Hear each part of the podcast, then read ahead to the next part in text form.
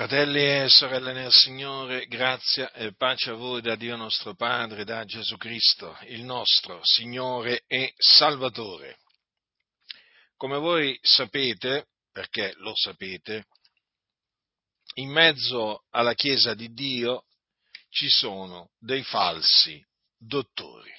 Niente di cui meravigliarsi, lo ripeto, niente di cui meravigliarsi.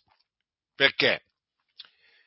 Perché Dio ha stabilito che deve essere così, nel senso che Dio preannunziò, tramite l'Apostolo Pietro, che ci sarebbero stati in mezzo a noi falsi dottori. Infatti l'Apostolo Pietro disse: ma sorsero anche falsi profeti fra il popolo, come ci saranno anche fra voi falsi dottori, che introdurranno di soppiatto eresie di perdizione e, rinnegando il Signore che li ha riscattati, si trarranno addosso subita rovina.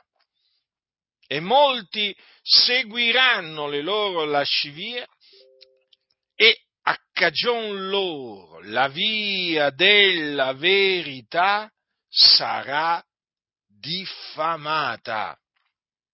Nella loro cupidigia vi sfrutteranno con parole finte. Il loro giudicio già da tempo è all'opera e la loro ruina non sonnecchia. Dunque, vedete, già in queste parole, che sono appunto scritte nella seconda epistola dell'Apostolo Pietro, dico, già solamente in queste parole che concernono i falsi dottori, comprendiamo che essi devono esserci, perché Dio lo ha preannunziato. Se Dio ha detto tramite Pietro ci saranno anche fra voi falsi dottori, evidentemente quella parola si deve adempiere. Voi sapete che Dio manda ad effetto la parola dei suoi messaggeri. Voi sapete che Dio molto tempo prima che la cosa accade la preannunzia, la fa conoscere e poi vigila sulla sua parola per mandarla ad effetto, perché Dio parla e poi la sua parola lui la manda ad effetto, quindi fa sì che si adempia. Ecco perché quello che Dio preannunzia possiamo dire tranquillamente che è da Lui innanzi determinato. E infatti Lui chiama le cose che non sono come se fossero. Perché? Proprio perché Lui è l'Onnipotente che non solo sa quello che avverrà, non solo appunto lo predice, ma lo fa accadere. E quello che molti non vogliono riconoscere, che Dio fa accadere le cose. Vi ricordate che cosa è scritto nel libro del profeta Isaia? Queste sono parole di Dio. Sì, io l'ho detto e lo farò avvenire. Vedete dunque, Dio parla in merito ad un evento, qualcosa che deve accadere, e cosa dice Dio? Lo farò avvenire. E difatti la presenza dei falsi dottori in mezzo alla Chiesa è dovuta proprio a questo. Dio l'ha detto e l'ha fatto avvenire. Ecco perché vi dicevo, non c'è proprio nulla di cui meravigliarsi. Ora costoro, di cui parla abbondantemente l'Apostolo Pietro, devo dire, dobbiamo ringraziare Dio veramente per quello che l'Apostolo Pietro ci ha lasciato detto sui falsi dottori, perché sono presenti in mezzo alla Chiesa e leggendo quello che dice l'Apostolo Pietro si riconoscono appena si incontrano, appena si vedono, sui social o si sentono, capite? Basta attenersi a quello che dice l'Apostolo Pietro e voi li riconoscete, non potete sbagliare. E non cominciate a dire, ma chissà, forse, eh? È così, È così come dice la Sacra Scrittura, questi hanno queste caratteristiche, i falsi dottori, quindi chi ha queste caratteristiche evidentemente è un falso dottore. Allora di costoro cosa si dice? Che introdurranno di soppiatto eresie di perdizione o eresie distruttive, di nascosto. Ecco, vedete, già qui si comprende che sono persone astute, furbe. Ricordatevi che secondo loro Gesù ha detto, secondo i falsi dottori, Gesù ha detto siate astuti come i serpenti. Ora, Gesù non l'ha mai detto questo, Gesù ha detto siate prudenti come i serpenti, ma i falsi dottori vi vengono a dire che dovete essere astuti, i cristiani devono essere astuti come i serpenti. Non hanno capito niente, non hanno capito proprio niente questi qua. Allora, la prudenza è una cosa, l'astuzia è un'altra. Gesù ha detto di essere prudenti come i serpenti, invece loro, dato che sono astuti come il diavolo, devono insegnare che appunto Gesù ci ha insegnato ad essere astuti come i serpenti. Allora loro sono astuti, furbi, e siccome che, diciamo, queste eresie distruttive loro le vogliono introdurre in mezzo alla Chiesa, cosa fanno? Le introducono di nascosto. Di nascosto. Allora, vi posso dire, diciamo, in base diciamo, a tanti studi che ho fatto e comunque, diciamo, all'osservazione che ho dedicato ai falsi profeti, ai falsi dottori e così via, che una delle maniere con cui introducono di soppiatto eresie distruttive sono delle battute. Le battute. O diciamo anche tramite barzellette. Sono capaci, sì, di introdurre delle eresie distruttive anche in questa maniera, tant'è che poi tu senti alcuni che dicono ma era una battuta, dai, voleva scherzare, ma il fatto è che poi di questi falsi dottori queste battute si ricordano, e come se si ricordano e come? Pensate che si ricordano più queste battute che proprio poi magari un versetto della scrittura che aveva letto, perché è una delle maniere che i falsi dottori usano per introdurre di soppiatto eresie distruttive. Questi, rinnegando il Signore che li ha riscattati, si trarranno addosso subito a rovina. Quindi dovete considerare questo. Questi falsi dottori un giorno erano stati salvati, erano sulla via della giustizia, o la via della salvezza, ma ad un certo punto hanno rinnegato il Signore, lo hanno disconosciuto.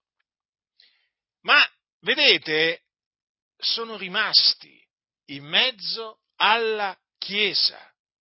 E guardate cosa dice l'Apostolo Pietro: molti seguiranno le loro lascivie, perché questa è gente sensuale, gente corrotta, di mente.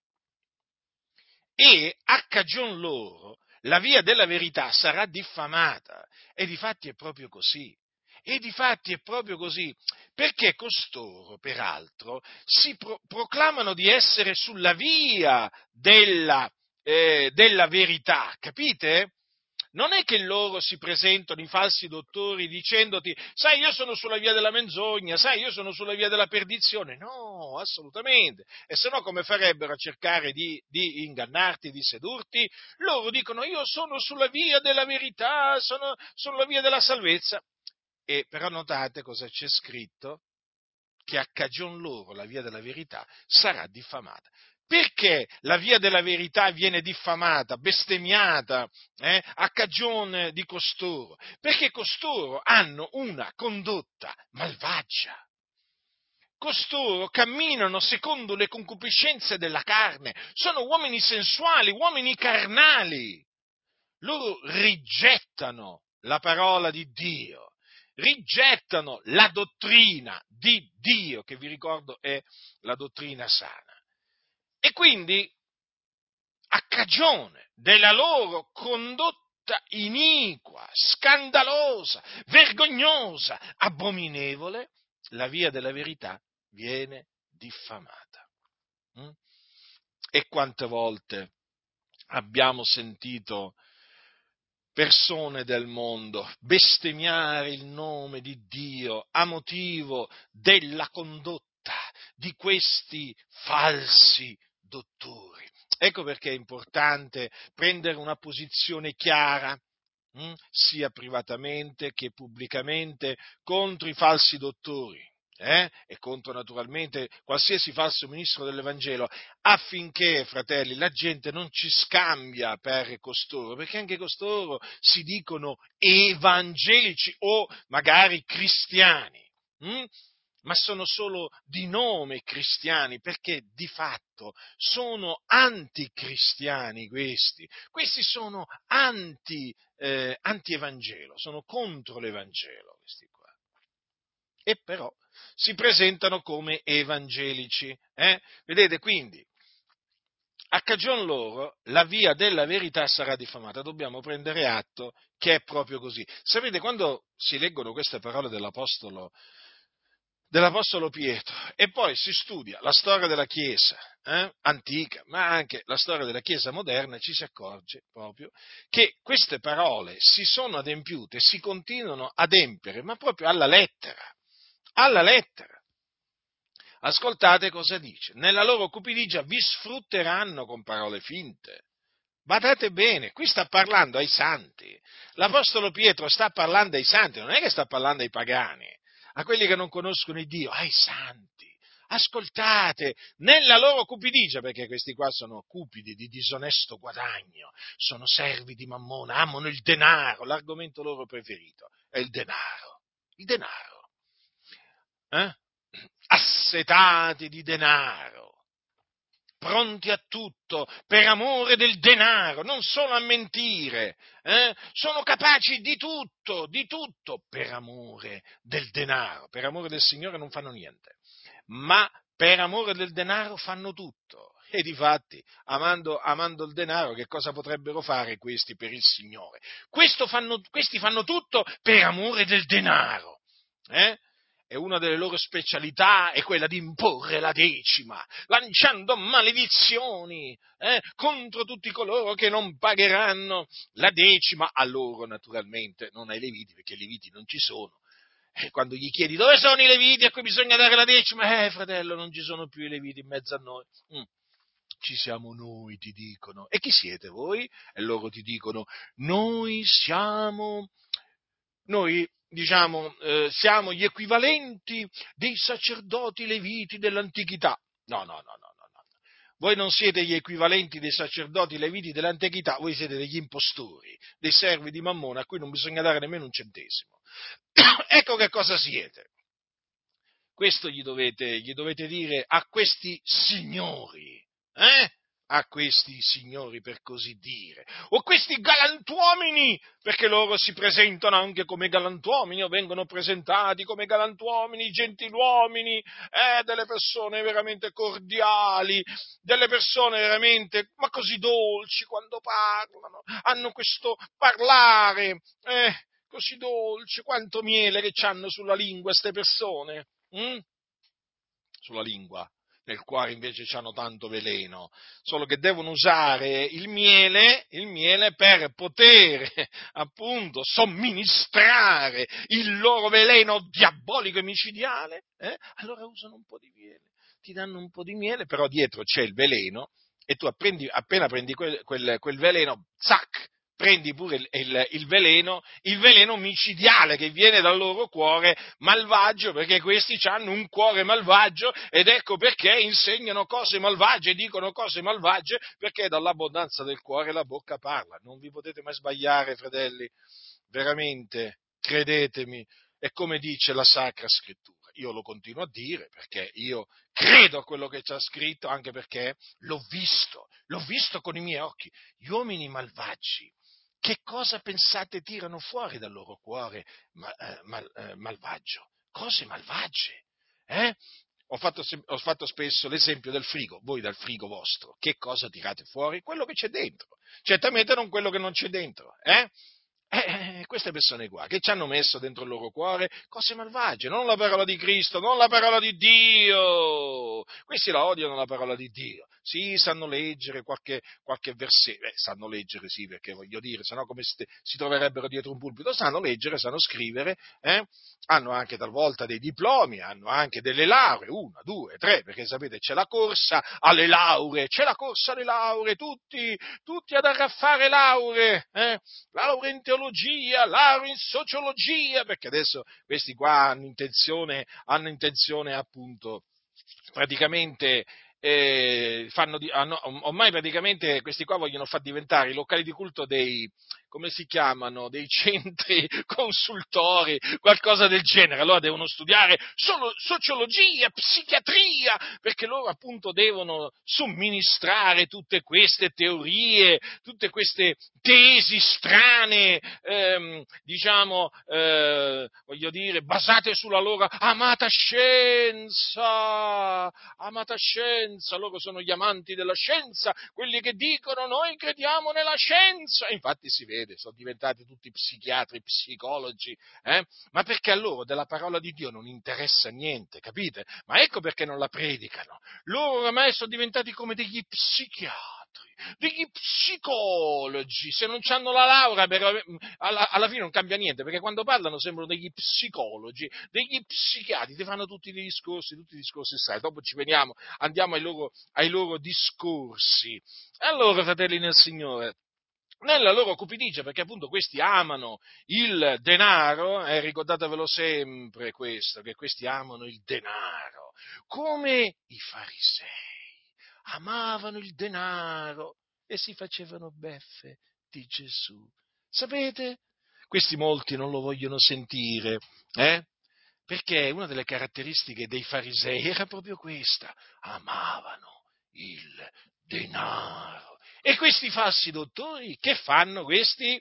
Che fanno? Amano anche loro il denaro. E come gli scribi e i farisei antichi, che fanno? Annullano la parola di Dio con la loro tradizione, talvolta anche con la loro traduzione, perché loro, alcuni di loro si presentano come degli esperti di greco e di ebraico, allora con la loro traduzione, la loro personale traduzione, che fanno? Annullano la parola di Dio, ti cominciano a dire no, ma qui... Praticamente ti fanno capire che quelli che hanno tradotto la Bibbia erano tutta una massa di ignoranti, che non conoscevano né il greco né l'ebraico, sono arrivati loro, i portatori della vera traduzione, dicono delle cose strambe, assurde, conosceranno magari qualcosa di greco e di ebraico, ma vi posso assicurare che questi qua non conoscono né l'Evangelo e né la dottrina di Dio, ecco perché appunto fanno... Ma dicono delle cose assurde che anche i cattolici romani arrivano a dire. Allora vi stavo dicendo, questi qua amavano il denaro, lì dice i farisei che amavano il denaro, udivano tutte queste cose e si facevano beffe di lui. E voi sapete cosa fanno i farisei moderni? Si fanno beffe di me, ma perché loro amano il denaro, io amo il Signore, e loro amano il denaro. E allora quando sentono predicare l'Evangelo ridono, e quando sentono predicare, insegnare la dottrina degli apostoli ridono, stanno sempre a ridere questi qua, a farsi beffe di quelli che annunziano la parola di Dio, pensando di potersi fare beffe di Dio. Ma sapete, questo ho visto, che Dio poi si fa beffe di loro, e quando Dio si fa beffe dei falsi dottori, fratelli nel Signore, allora vi ricordate quelle parole, che cosa spaventevole cadere nelle mani dell'Iddio vivente, allora vi ricordate che è scritto che l'Eterno è un vendicatore, allora vi ricordate che è scritto che Dio fa giustizia ad ognuno, quante cose vi ricordate, quante cose ci ricordiamo, temiamo il Dio, imitiamo gli apostoli, non questi falsi dottori scellerati, malvagi, bugiardi, disonesti, sleali, provo solo orrore solamente a vederli, poi a sentirli doppio orrore, triplico orrore a sentirli. Perché credetemi, fratelli nel Signore, quando parlano sembra proprio il diavolo che parla, Tutto con quei discorsetti tutti i discorsoni pieni di parole difficili, vuoti, come sono vuoti loro. Allora, nella loro cupidigia vi sfrutteranno con parole finte, quindi pensate un po' voi. Cosa fanno questi qua che amano il denaro? Sfruttano i santi. Li sfruttano. E difatti, perché questi qua servono il loro ventre è il loro Dio. Quando loro dicono il mio Dio è grande, ma qua il tuo Dio non è grande, il tuo Dio è il tuo ventre, il tuo stomaco, gli dovete dire a questi falsi dottori. Il vostro Dio non è l'Iddio d'Abramo, di Isacco e di Giacobbe, è il vostro stomaco, il vostro ventre, non siete mai sazi, volete sempre sfruttare, sempre più anime, A questi sono spietati, fratelli, questi veramente sfruttano le anime, con parole finte. Ecco, già vedete qui c'è la finzione, ma ve l'ho detto, questi sono astuti come i serpenti e dunque usano parole finte, parole false, ma perché questi hanno una fede finta, hanno una carità finta e hanno anche parole finte, parole false, mielate, come sono mielate, ma finte! Il loro giudizio già da tempo all'opera e la loro ruina non sonnecchia. Che queste parole stiano sempre davanti ai nostri occhi, fratelli, perché, sapete, io ho visto il malvagio trionfare, ma ho visto anche il malvagio giudicato da Dio. Ho visto pure Dio prendere il malvagio, scaraventarlo a terra da dove non si è più rialzato. Fratelli nel Signore, è come sta scritto, non è in un'altra maniera. Credete a quello che sta scritto, sì, sono parole dure, sono parole che spaventano, grazie a Dio, veramente. Grazie a Dio anche per queste parole che spaventano, che incutono timore. Ma è giusto che sia così, perché il nostro Dio è anche un fuoco consumante. Il loro giudizio già da tempo all'opera, loro non sono neanche. Quindi tranquilli che a suo tempo il giudizio di Dio arriva su di loro. L'ira di Dio, come dice la Sacra Scrittura, come è scritto, fratelli? Cosa è scritto? Ai Romani Paolo dice che l'ira di Dio si rivela dal cielo contro ogni impietà ed ingiustizia degli uomini che soffocano la verità con l'ingiustizia. Sì, soffocano la verità con l'ingiustizia, con tante di quelle menzogne. E si fanno beffe dei fratelli che conoscono la verità, che credono nella verità. Come si fanno beffe! Loro si sentono chissà chi. Magari perché sono a capo di una denominazione, di una onlus, di un'associazione, magari perché per altri motivi, capite? Si credono chissà chi, e allora la gente li vede, tutti lucenti, col loro viso lucente, li sente, che ci sono le folle che vanno ad ascoltarli, Gente che dice amen anche alle cose più assurde che questi dicono, però arriva il giorno, fratelli, arriva il giorno che qui sulla terra poi Dio scatena la sua ira contro costoro. Ricordatevi, Balaam non rimase impunito, e questi qua seguono la via di Balaam, quindi massima attenzione, fratelli. Dunque, vedete, qui si parla della loro opera, no? Dell'opera di costoro, che è un'opera di sfruttamento nei confronti dei santi, però anche del giudizio di Dio. Questo veramente ci ricorda che poi arriva il momento stabilito da Dio in cui Dio fa giustizia a coloro che sono stati sfruttati da costoro. diciamo, e sì, sfruttati, perché poi questi qua sono assetati di denaro, sapete? Le persone assetate di denaro cercano poi di sfruttare, no, le loro vittime, e lo sanno fare con parole finte. Ah, quante ne ho sentite di queste parole finte, c'è proprio tutto un vocabolario, proprio da stilare, di queste parole finte che usano costoro. Non fidatevi, fratelli nel Signore, di queste, anche quando vi parlano con voce graziosa. Hanno 7 abominazioni in cuore. Proprio così, proprio così. Quindi il Dio non li lascerà impuniti. D'altronde, il Dio non lasciò impunito il mondo malvagio ai giorni di Noè. Ma ancora prima non lasciò impuniti gli angeli, gli angeli che avevano peccato, dice la Sacra Scrittura. Cosa fece Dio? Li inabissò, confinandoli innanto i tenebrosi per esservi custoditi per il giudizio. Quindi vedete, già li ha rinchiusi lì, innanto i tenebrosi, poi dopo nel giorno del giudizio. Saranno giudicati e gettati nello stagno ardente di fuoco e di zolfo. Quindi vedete, questi esempi che l'Apostolo Pietro poi cita, cosa fanno capire? Appunto che il giudizio di Dio arriva. Quindi arrivò sugli angeli, su questi angeli che peccarono. Arrivò sul mondo antico, vi stavo parlando appunto del mondo malvagio ai giorni di Noè, predicatore di giustizia, vi ricordate?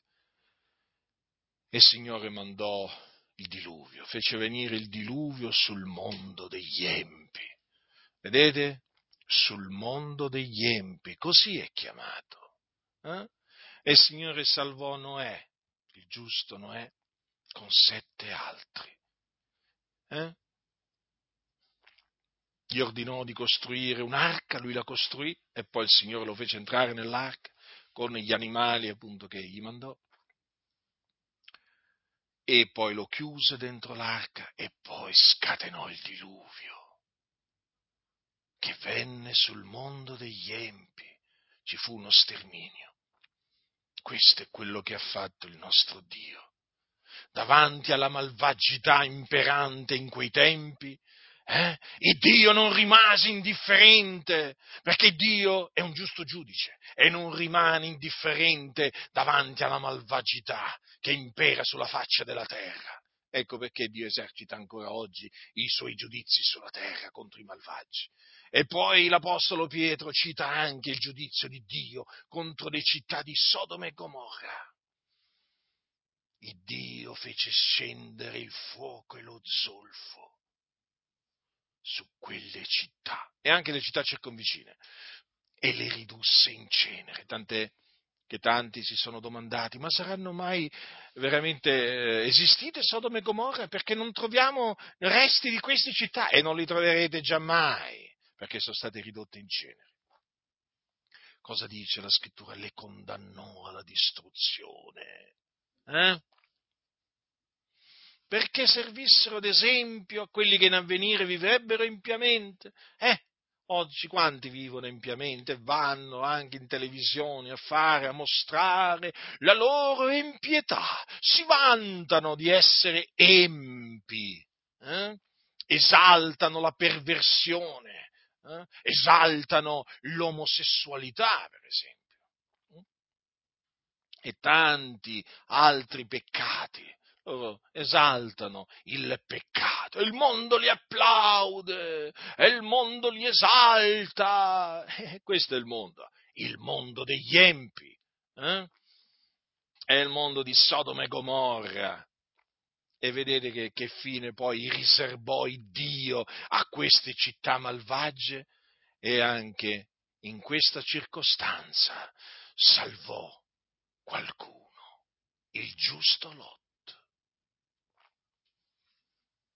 Il giusto Lot, non il mondano Lot, non il carnale Lot, come i falsi dottori dicono, come gli scellerati sostengono da dietro tanti pulpiti. Lot va chiamato così, il giusto Lot. Il giusto Lot infatti era contristato dalla lasciva condotta degli scellerati. Avete notato come li chiama gli abitanti di Sodoma e Gomorra? Scellerati. Perché quel giusto, la seconda volta che viene chiamato giusto, attenzione, che abitava fra loro, per quanto vedeva e udivo, si tormentava ogni giorno l'anima giusta, a motivo delle loro inique opere. Quindi il giusto Lot aveva un'anima giusta e non poteva essere altrimenti. Che faceva quel giusto, fratelli? Si tormentava, era contristato a motivo delle inique opere di quegli scellerati. E dunque Lot non partecipava alle opere inique. Lot le condannava quelle opere inique, le odiava, le aborriva. Leggete la Sacra Scrittura e capirete questo. Non ascoltate questi scellerati, non ascoltate questi scellerati che vi predicano che Lot era un mondano, un carnale. I carnali e i mondani sono loro. Sono loro, quelli che chiamano Lot mondano e carnale, sono loro i carnali. E infatti quando li vedete come vivono, ma anche come vestono, come parlano, come ragionano, dite: oh, ma guarda questi, oh, accusano il giusto Lot di essere mondano e carnale, guarda loro invece che cosa sono, carnali mondani, loro, tutte le loro famiglie, non parliamo poi delle loro mogli, vogliamo parlare delle loro mogli? Delle mogli di questi che accusano il giusto Lot? E quanto potrei parlare di queste donnicciole cariche di peccati, agitate da varie cupidigie, che imparano sempre e non possono mai pervenire alla conoscenza della verità? Oh, quanto potrei parlare di queste donnicciole che non sanno discernere la destra dalla sinistra, che quando sentono predicare l'Evangelo sembra quasi che stiano sentendo predicare... Sì, sono le mogli di questi che offendono il giusto Lot, e io difendo invece il giusto Lot dagli attacchi di questi scellerati. Quindi Dio non lasciò impunite le città di Sodoma e Gomorra, quegli scellerati, abitanti di quelle città, e Dio non le lasciò impunite, ma le punì. Che tremendo giudizio, quando si legge nel libro della Genesi il giudizio di Dio contro quelle città, veramente uno rabbrividisce e viene la pelle d'oca. Dice: Signore, ma tu sei tremendo veramente, tu sei l'Iddio vivente, è vero, ma tu sei un fuoco consumante, ma tu sei un vendicatore, però, siccome la sentenza contro una malazione non si esegue prontamente, allora il cuore del figlio degli uomini è pieno della voglia di fare il male. Sì, ma arriva il momento della vendetta dell'Eterno, e oggi c'è tanto bisogno di proclamare la vendetta di Dio, le vendette di Dio, ma perché veramente viviamo in mezzo a una generazione storta e perversa, che chiama il bene male, che ha pervertito tutte le diritte vie del Signore, che si rallegra nell'iniquità, nella menzogna, che offende i santi, che offende Gesù, che offende Dio.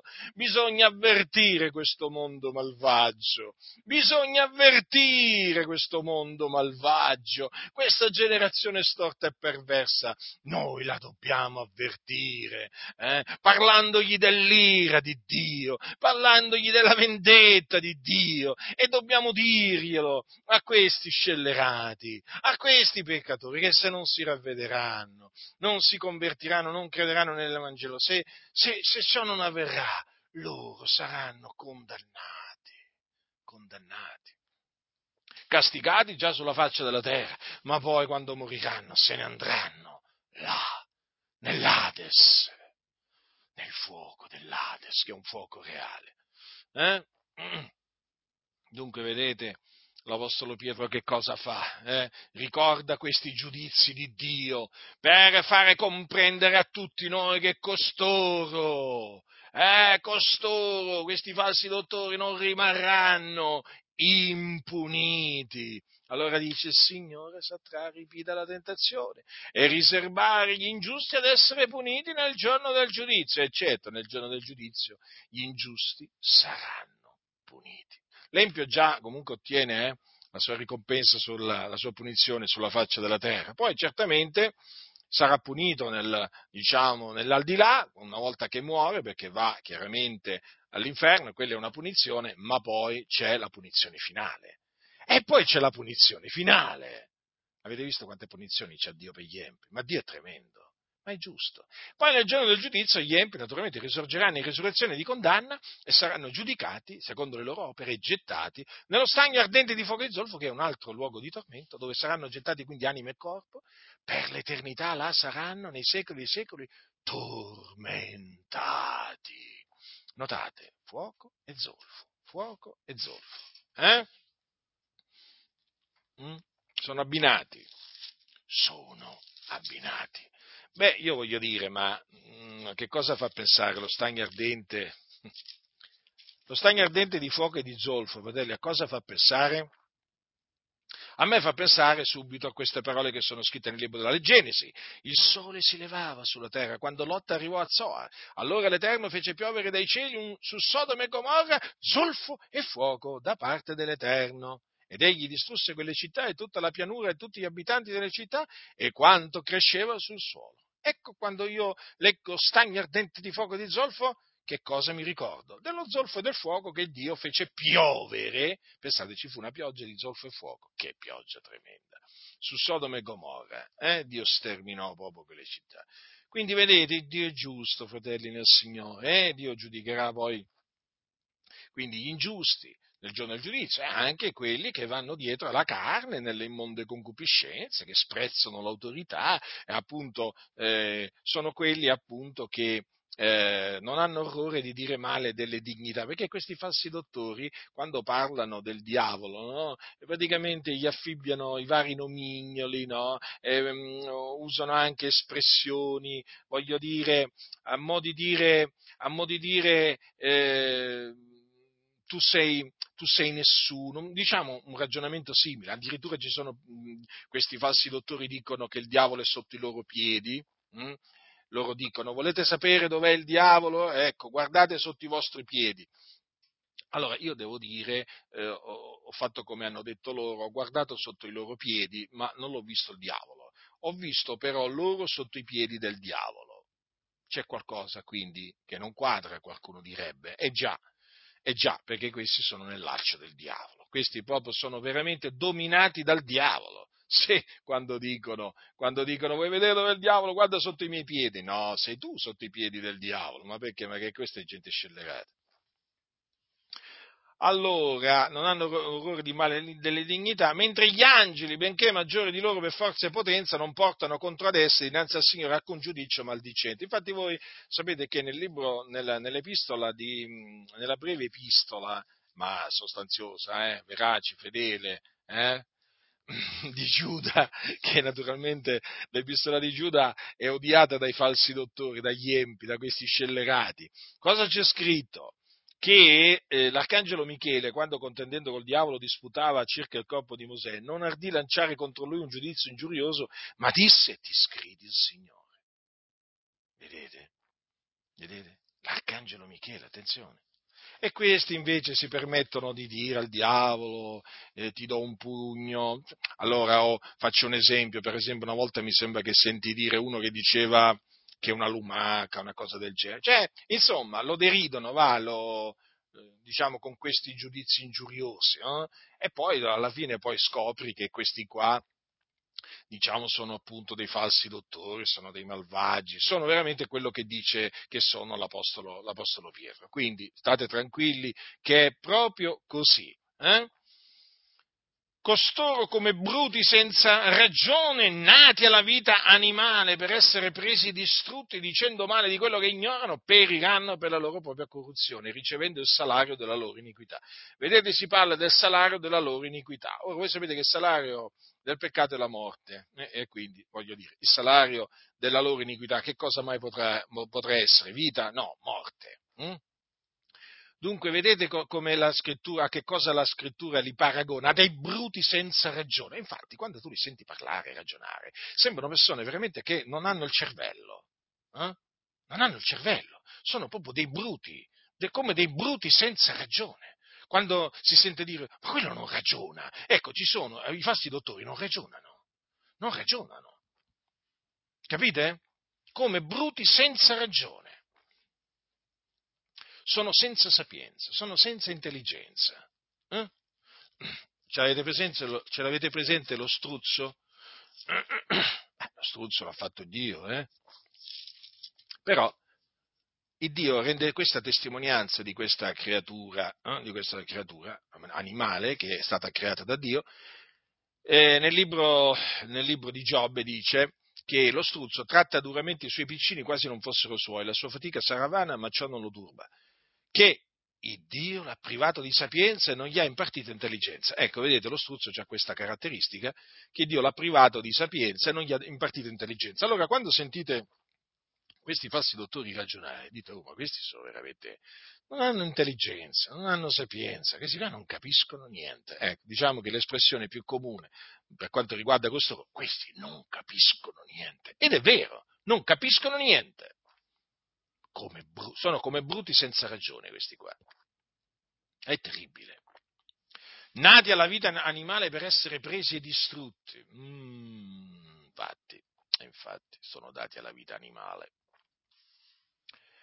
Parlano male di quello che non sanno e quindi periranno per la loro propria corruzione, ricevendo il salario della loro iniquità. Essi trovano il loro piacere nel gozzovigliare in pieno giorno. Ecco qua, perché questi qua amano, mangiare oltremodo. Le gozzoviglie, sapete, sono opere della carne e questi mangiano, sono dei mangioni e anche beoni, si ubriacano. Ah, poi ti fanno la battuta.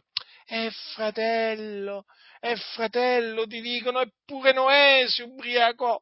Avete capito, no? Allora, questi qua, quando si ubriacano, dicono, fratello, pure Noè si ubriacò.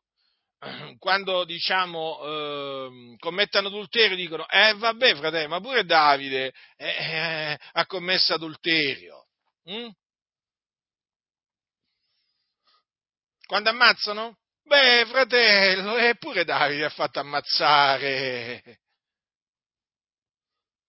quel membro del suo esercito, che era il marito di Bathsheba. C'hanno sempre una giustificazione, questi scellerati, per giustificare il peccato. È così. Questa è gente malvagia, io ve l'ho detto tante di quelle volte e ve lo continuerò a dire per il vostro bene, fratelli e sorelle. D'altronde l'Apostolo Pietro ci ha avvertiti dai falsi dottori, io devo fare la stessa cosa.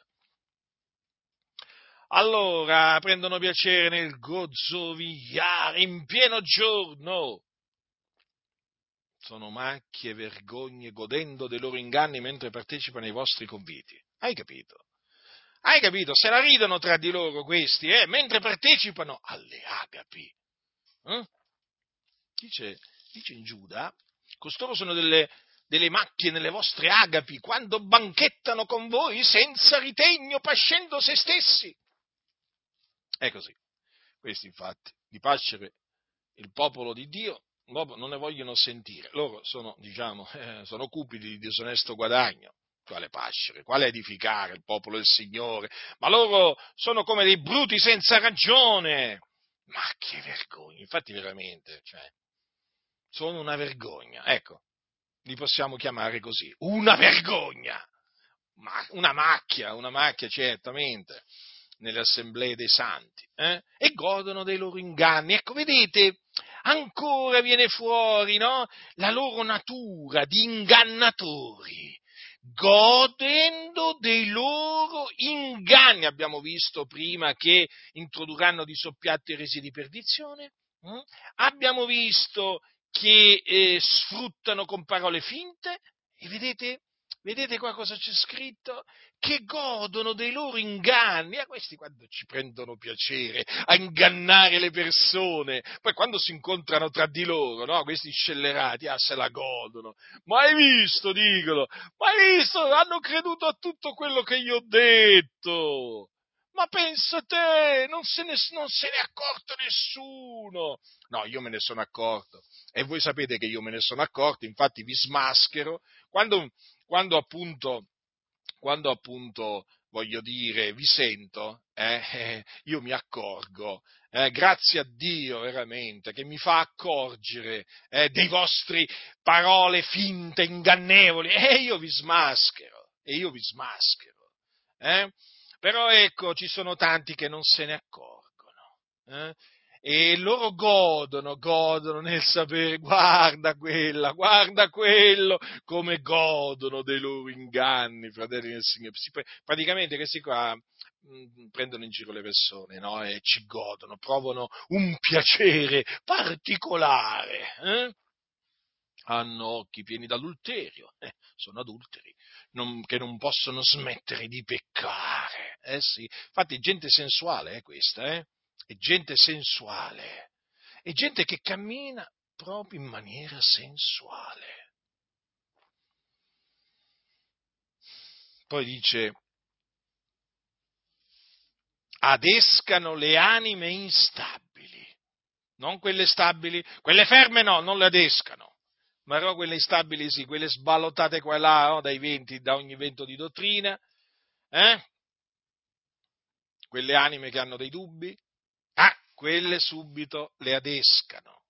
Vedete, inganni, no? Poi qui c'è il verbo adescare, vedete? Sì, si adescano, i semplici, seducono il cuore dei semplici. Questi qua hanno la caratteristica che hanno le meretrici, che adescano gli uomini, sanno come adescare gli uomini. Ecco, questi falsi dottori sanno come adescare le anime instabili. Ma le ho studiate le loro tecniche di seduzione, di questi scellerati, le loro tecniche di adescamento. Hanno il cuore esercitato alla cupidigia, d'altronde dice, nella loro cupidigia vi sfrutteranno con parole finte. Avete visto? Il loro cuore è esercitato, ci sanno fare a sfruttare con parole finte le anime, perché il loro cuore compie un continuo esercizio alla cupidigia. Sono assetati di denaro. Fratelli nel Signore, ve lo dirò sempre, questi sono assetati di denaro, sono amanti del denaro. Questa è gente malvagia. È per questo che odiano il Signore, perché amano il denaro. Sono figlioli di maledizione. Parole dure, ma vere. La maledizione è su di loro, sulle loro case, la maledizione di Dio. Lasciata la diritta strada, si sono smarriti seguendo la via di Balaam, figliolo di Beor, che amò il salario di iniquità, ma fu ripreso per la sua prevaricazione, un asino muta, parlando con voce umana, repressa la follia del profeta. Ecco, vedete, quindi è confermato che costoro erano un giorno sulla diritta strada, quindi sulla via della giustizia, sulla via della salvezza, e infatti dice, rinnegando il Signore che li ha riscattati, si trarranno addosso subito rovina.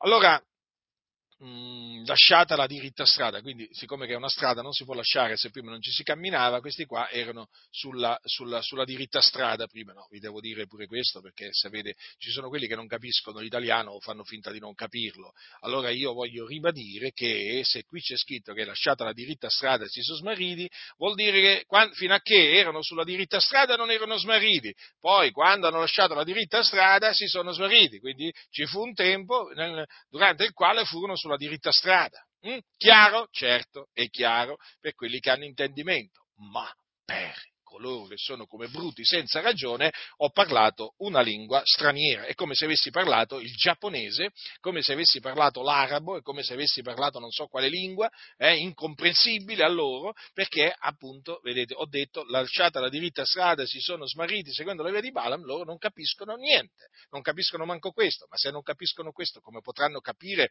altre cose? Non capiscono che questi qua erano sulla diritta strada? E allora c'hanno un grosso problema. Quando si dice quello è uscito fuori di strada, che significa? Che prima andava sulla strada, giusto, no? Che prima era su quella strada, poi è uscito fuori di strada, quindi prima era dentro la strada e poi quando è uscito fuori di strada è uscito.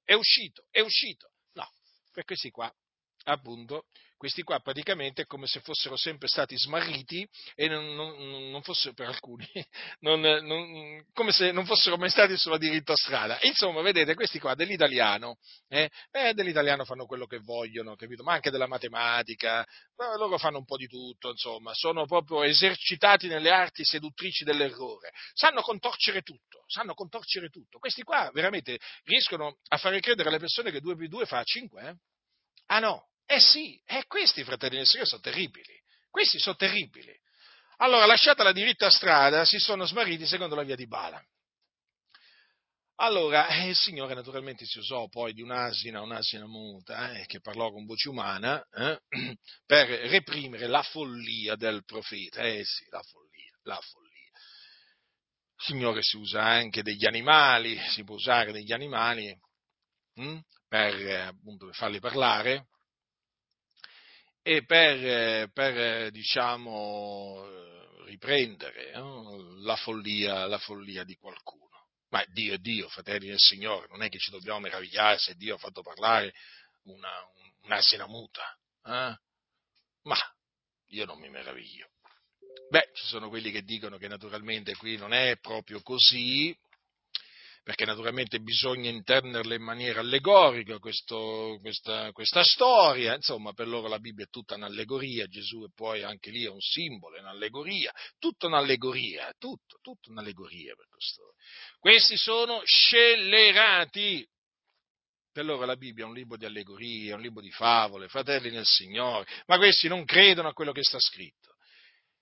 Ecco, veniamo adesso alle parole su cui mi voglio particolarmente concentrare. Costoro sono fonti senza acqua e nuvole sospinte dal turbine, allora è riservata la caligine delle tenebre, perché con discorsi pomposi e vacui adescano con le concupiscenze carnali e le lascivie quelli che si erano già un poco allontanati da coloro che vivono nell'errore, promettendo loro la libertà, mentre essi stessi sono schiavi della corruzione, già che uno diventa schiavo di ciò che l'ha vinto. Allora, dovete sapere, fratelli, che questi scellerati sono proclamatori della libertà in Cristo. Quanto parlano della libertà in Cristo? In Cristo siamo liberi! Vieni a Gesù che ti libererà! Allora state molto attenti, perché costoro sono delle fonti senza acqua, o delle nuvole senza acqua. Allora, ho usato il termine che usa Giuda, nuvole senza acqua. Allora, le nuvole le abbiamo viste tutte quanti noi, no? Allora, ci sono nuvole, però ci sono nuvole piene d'acqua e nuvole senza acqua. Allora, però, sono nuvole. Allora, queste qua sono nuvole senza acqua. Saranno pure belle a vedersi, però sono senza acqua, e quindi se la terra è arida rimane, la nuvola ci passa sopra, ma acqua non gliene può, riversare, diciamo così. Poi attenzione, sono chiamate anche nuvole sospinte dal turbine, e per usare ancora le parole di Giuda, nuvole senza acqua, portate qua e là dai venti. Vedete? Gente sballottata. Infatti questi qui hanno una caratteristica, che oggi predicano la falsa dottrina di Tizio, domani predicano la falsa dottrina di Caio, dopodomani predicano la falsa dottrina di Sempronio. È vero, questi cambiano, vanno dietro le mode praticamente, no? Se facciamo un esempio, esce la moda di sputare in faccia alle persone, no? Sì, alla fine, cosa vuoi che sia, no? E loro seguono la moda di sputare in faccia alle persone quando devono pregare su di loro, no? Praticamente naturalmente faccio un ragionamento di questo genere per farvi capire che gente è questa qua, no? Cioè segue tutte le mode che vengono, eh? È come, facciamo un esempio, se qualcuno domani si sveglia, va bene, e dice: Dio mi ha rivelato che dobbiamo sputare nel nome di Gesù a tutti gli ammalati, tutti, no, senza imporre loro le mani, va bene? Il Signore mi ha detto: sputategli addosso nel mio nome ed essi guariranno. Allora nasce praticamente la moda a livello mondiale, no, del sputare in faccia alle persone, ai malati, no, nel nome di Gesù naturalmente, per guarirli. Sì, poi l'imposizione delle mani praticamente viene sostituita dallo sputare in faccia a tutti quanti. Tutti gli ammalati gli si deve sputare in faccia. Guardate che questi qua seguono poi questa moda. Quando uscì la moda di buttare a terra le persone, vi ricordate? In America. Quanti la seguirono? C'era la fila. Quando venne fuori la moda di, fare i versi degli animali nelle riunioni di culto, qualcuno dirà: ma veramente? Sì, si chiama il Toronto Blessing, no? Negli anni 90 nacque... all'estero, e poi naturalmente arrivò qui in Italia. Qui in Italia però non riuscì ad attecchire come riuscì ad attecchire in America, in Canada e in altre nazioni, però vi posso assicurare che fu veramente una cosa vergognosa, scandalosa, perché in quelle riunioni si assistevano a delle scene orripilanti, c'erano uomini e donne che facevano i versi dei cani, dei lupi, delle anatre, ma insomma c'era di tutto, gente che si buttava a terra, si contorceva, gente che si rotolava, gente che si metteva a ridere a crepapelle e non si fermava più, e questo è il cosiddetto Toronto Blessing. E fu una moda che si diffuse un po' in tutto il mondo, e ancora oggi ci sono residui di questa moda, ancora oggi c'è la moda di buttare a terra, spingere a terra. Ecco, il Signore non è che ha comandato queste cose, però loro hanno avuto delle rivelazioni, ecco perché vi ho fatto l'esempio un po' estremo, no? Se quello, si sveglia la mattina e dice: il Signore mi ha rivelato, questi qua vi posso assicurare che poi seguiranno, perché sono delle nuvole sospinte dal turbine, dai venti, no? E si metteranno a seguire quella moda. Diranno: ma come? Il Signore l'ha rivelato, il Signore parla, bisogna andare al di là di quello che è scritto, fratello, non ti devi fossilizzare su quello che c'è scritto. Ha capito? Quindi se uno domani mattina si sveglia, no? E dice: sai, il Signore mi ha detto che devo lasciare mia moglie che è invecchiata parecchio, ne devono prendere una più giovane. Questi qua gli diranno: amen, fratello, che il Signore sia con te, che il Signore benedica questa nuova unione, che ti dia figli in abbondanza, che veramente tu possa produrre progenie e che Dio benedica pure la tua progenie. Avete capito? È così, fratelli. Guardate che nel movimento pentecostale è sorta gente di tutti i tipi, di falsi dottori ne sono sorti nel corso del tempo, che veramente, fratelli, qua, ma quanti, là in Sudafrica, mi pare che sia in Sudafrica, tempo addietro lo feci sapere, ma c'è un predicatore che fa mangiare i serpenti alle persone, un altro, forse sempre lui, che ha fatto mangiare l'erba ai membri della Chiesa, gli ha detto che Dio gli aveva rivelato che dovevano mangiare l'erba, e quelli a mangiare l'erba si sono buttati là nel prato e hanno cominciato a mangiare l'erba come le pecore. Ma ci rendiamo conto? E tutto questo perché? Perché questi qua praticamente seguono le mode, e poi purtroppo naturalmente addietro a queste nuvole senza acqua, sospinte quella dai venti, ci vanno tante persone.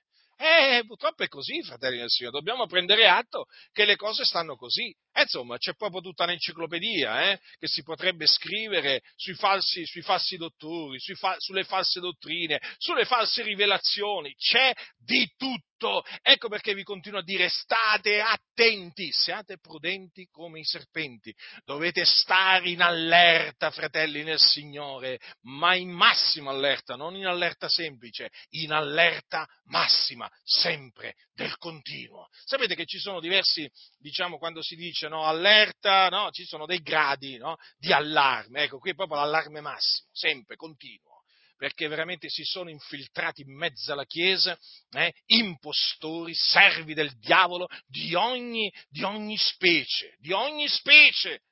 Non solo, diciamo, insegnano false dottrine, ma introducono pratiche diaboliche, spiritistiche, esoteriche, magiche, di tutto, fratelli del Signore, di tutto.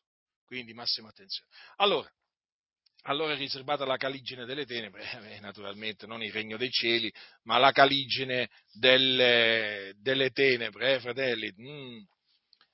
In eterno, dice Giuda, a cui è riservata la caligine delle tenebre in eterno.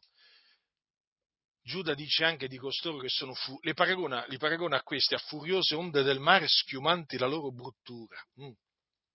Oh, infatti sono proprio brutti, spiritualmente sono proprio gente brutta questa.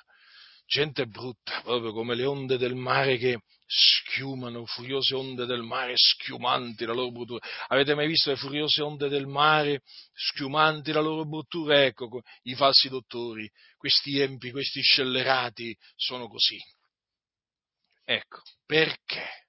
Con discorsi pomposi e vacui. Sto leggendo dalla seconda epistola di Pietro, sempre, dal secondo capitolo. Perché con discorsi pomposi e vacui adescano, vedete? Di nuovo c'è questo verbo, adescano. Avete notato? È la seconda volta. Poi c'è il termine inganni. Poi c'è il verbo sfruttare. Insomma, avete capito con chi abbiamo a che fare. Allora, com'è che adescano costoro? Allora, adescano con pomposi discorsi pomposi e vacui. Eccoli qua. Allora, i loro discorsi come sono?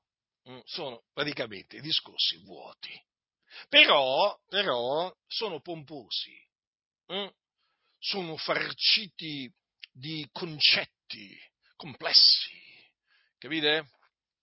Termini difficili a capire. Quando parlano questi qua veramente bisogna avere il dizionario. Dicono usano certi verbi, certe parole, poi parlano veramente come filosofi, come Platone, come Aristotele. E loro sono amanti della filosofia. Loro sono amanti della filosofia, proprio sono amanti di ciò da cui Dio ci ha messo in guardia, e loro la amano la filosofia, e infatti filosofeggiano, sono dei pozzi di filosofia, tu li incontri e da loro puoi attingere solo concetti filosofici, filosofia, la parola di Dio non c'è. Ecco i loro discorsi che cosa sono, pomposi e vacui. E dov'è che imparano a fare questi discorsi pomposi vacui? Ma naturalmente nelle scuole bibliche, ai loro corsi che loro frequentano, dove gli insegnano omiletica, gli insegnano come fare i sermoni, anche come scriverli e poi come recitarli.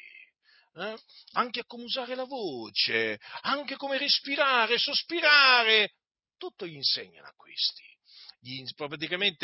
Praticamente questi qua vanno a scuola delle arti seduttrici dell'errore, oramai si possono definire così queste scuole, perché veramente se uno è sano da lì esce malato, se uno è buono da lì ne esce cattivo, malvagio, se uno è savio da lì ne esce insensato, perché veramente queste scuole rovinano, d'altronde sono in mano ai massoni. I massoni sono esperti nel fare discorsi pomposi e vacui. Sono discorsi massonici, sono discorsi così completamente diversi da quelli degli apostoli, che ti viene il mal di testa a sentirli. Ma cosa sta dicendo questo qui? Ma cosa sta dicendo? Non intendono quello che danno per certo questi qua. Questi qui veramente quando parlano sembra veramente che siano assorti in un mondo tutto loro. E con questi discorsi pomposi e vacui, ma proprio veramente, sì, sono pomposi, ma vuoti, vuoti proprio. Ma d'altronde questi sono vuoti, sono fonti senza acqua. Sono fonti senza acqua, quindi è una fonte vuota, no? Una fonte senza acqua. Una fonte senza acqua, che ti aspetti? L'acqua dalla fonte senza acqua? Eh? E quindi da questi qua, che ti aspetti da questi scellerati? Eh? Discorsi pomposi e vacui, questo c'hanno nel loro cuore, eh? La vacuità, la pomposità, e quello tirano fuori. Allora tu senti questi loro discorsi di una noia mortale, ma non se ne può più, stanno dicendo tanti fratelli. Ah, l'avete capito finalmente, eh? Ah, finalmente l'avete capito, che questi qui c'hanno il sonnifero, ah, l'avete capito, finalmente, grazie a Dio, eh? Ringraziamo il Signore che vi ha svegliati veramente. Allora questi qua, appunto, fanno questi discorsi pomposi e vacui e poi adescono con le concupiscenze carnali e lascivie quelli che si erano già un po' allontanati da quello che vivono nell'errore. Sì, perché vedete, questi qua adescano le anime stabili e praticamente loro sanno come sono le anime stabili. Le anime stabili che cos'è? Che sono facilmente, diciamo, trascinabili dietro i divertimenti, dietro le cose sensuali, e allora li accontentano, assecondano i loro desideri costoro e li trascinano dietro a loro, insegnando cose storte e perverse. Vedete chi vanno ad adescare? Quelli che si erano già un poco allontanati da coloro che vivono nell'errore. Vieni con noi, fratello, troverai una famiglia di delinquenti, eh? Oh, ci sono fratelli che si erano detto: vieni, fratello, troverai una famiglia che ti ama. Dopo un po' di tempo hanno cominciato a pensare: ma qui in quale cosca mafiosa sono capitato io? Oh, ci sono delle comunità che sembrano delle cosche mafiose, andrine, cosche camorriste, ma è una cosa impressionante, impressionante. E allora costoro, vedete, proclamano la libertà.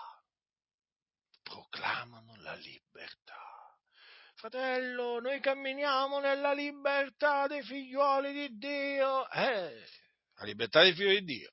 Andiamo a vedere questa libertà. La libertà di peccare. Ah, ho capito di quale libertà. Allora questi parlano. E difatti non potrebbe essere altrimenti, perché questi sono schiavi della corruzione. Quindi, fratelli, questi qua, sapete per libertà che cosa intendono?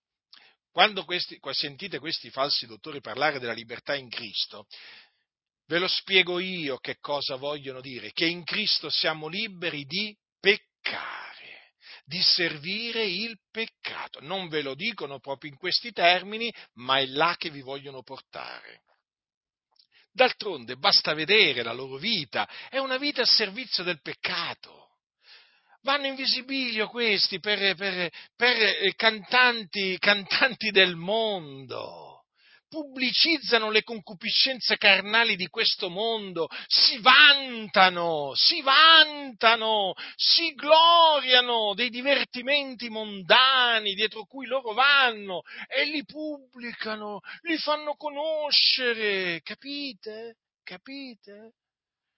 E quindi è evidente che questi qua sono degli adescatori che usano la parola libertà, promettono la libertà. Sì, ma promettono la libertà senza averla, o meglio, loro ti parlano di libertà in Cristo, ma loro non hanno la libertà in Cristo perché sono schiavi del peccato. E infatti sono schiavi della corruzione. Ecco, vedete, fratelli, queste parole mi hanno sempre fatto riflettere.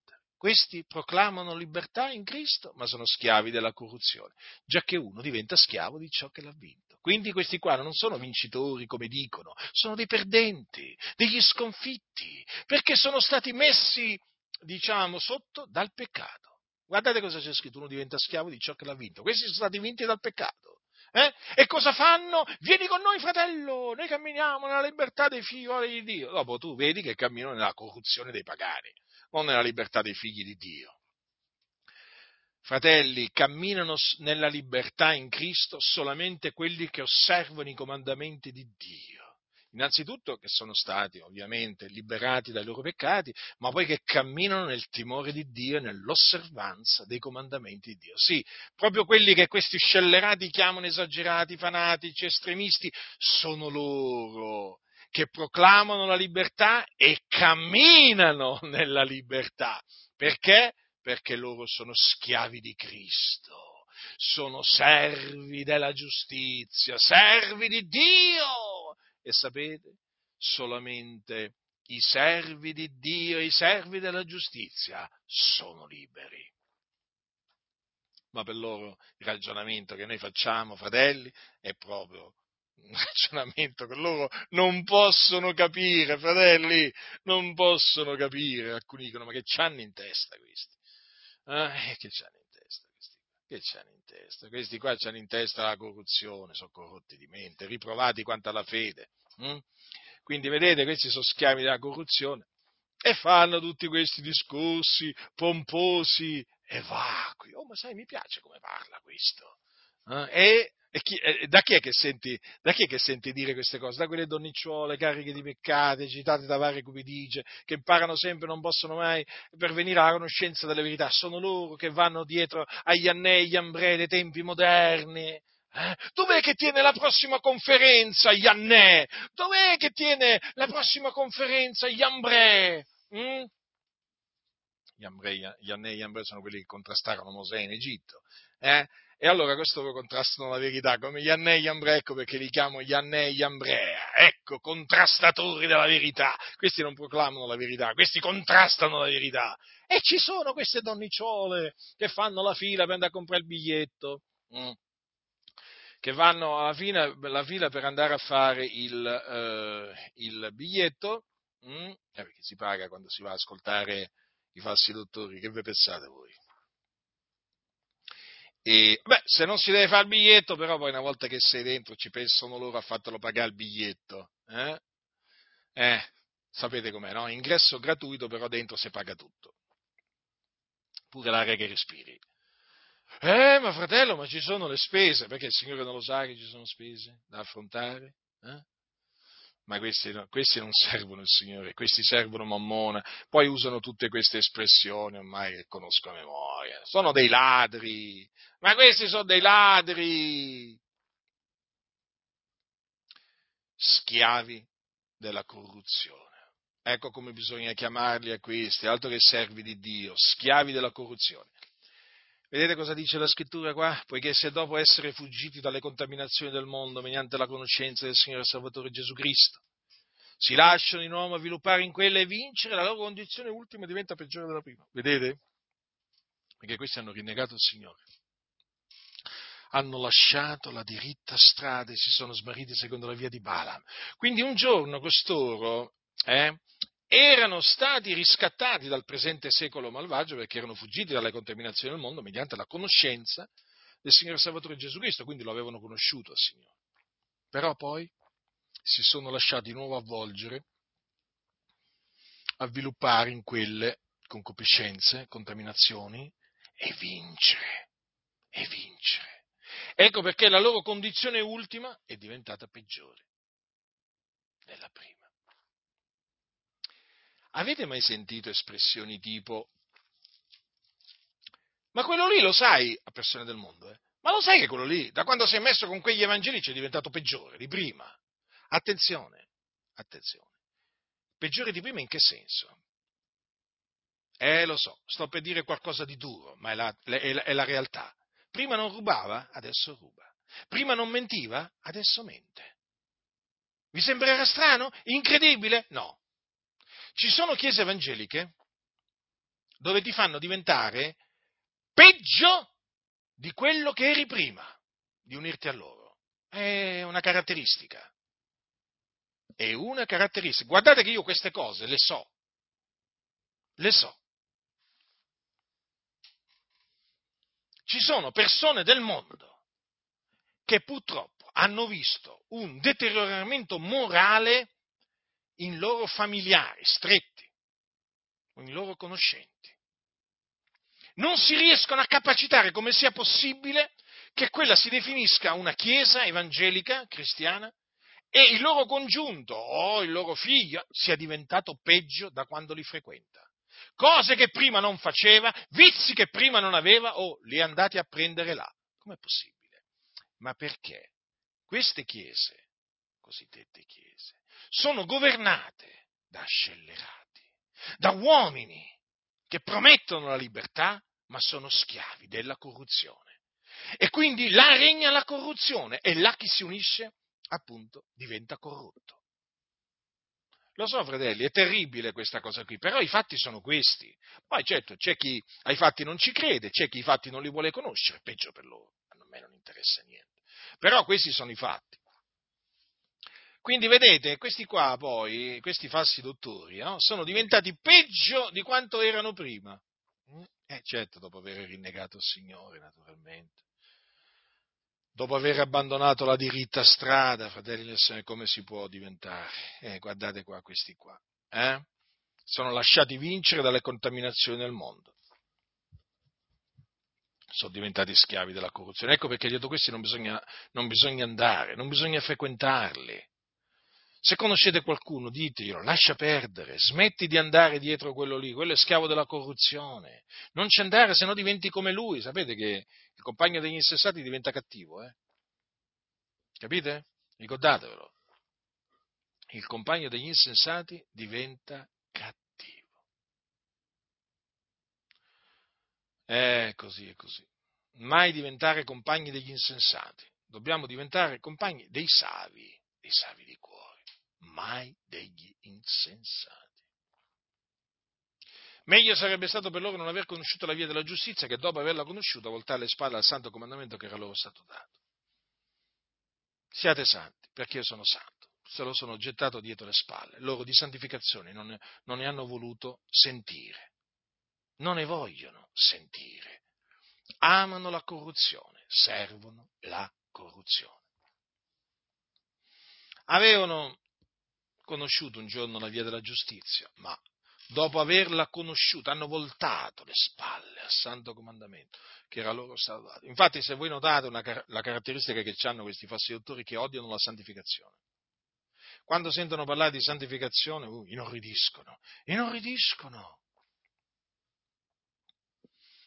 inorridiscono, fratelli. Questi qua, quando sentono parlare di santificazione, inorridiscono. E si trovano molti in ambito pentecostale o carismatico. Però dice, meglio sarebbe stato per loro non avere conosciuta la via della giustizia. Certo, perché quello che aspetta costoro è terribile, C'è la caligine delle tenebre in eterno, Cioè, questi qua, fratelli nel Signore, questi falsi dottori non saranno salvati, Questi saranno condannati. È avvenuto di loro quello che dice con verità il proverbio: il cane è tornato al suo vomito, la troia lavata è tornata a voltolarsi nel fango. Così è scritto. Le cose sono queste, fratelli nel Signore. Quindi vi ho spiegato brevemente chi sono i falsi dottori, come si comportano in base a quello che dice la Sacra Scrittura. E quindi vi ho spiegato come riconoscerli. Esistono, si riconoscono. E quindi se voi tenete davanti ai vostri occhi questa descrizione perfetta che fa l'Apostolo Pietro, voi non vi smarrirete dietro i falsi dottori, ma rimarrete fermi e saldi sulla roccia dei secoli. La grazia del Signore nostro Gesù Cristo sia con tutti coloro che lo amano con purità incorrotta.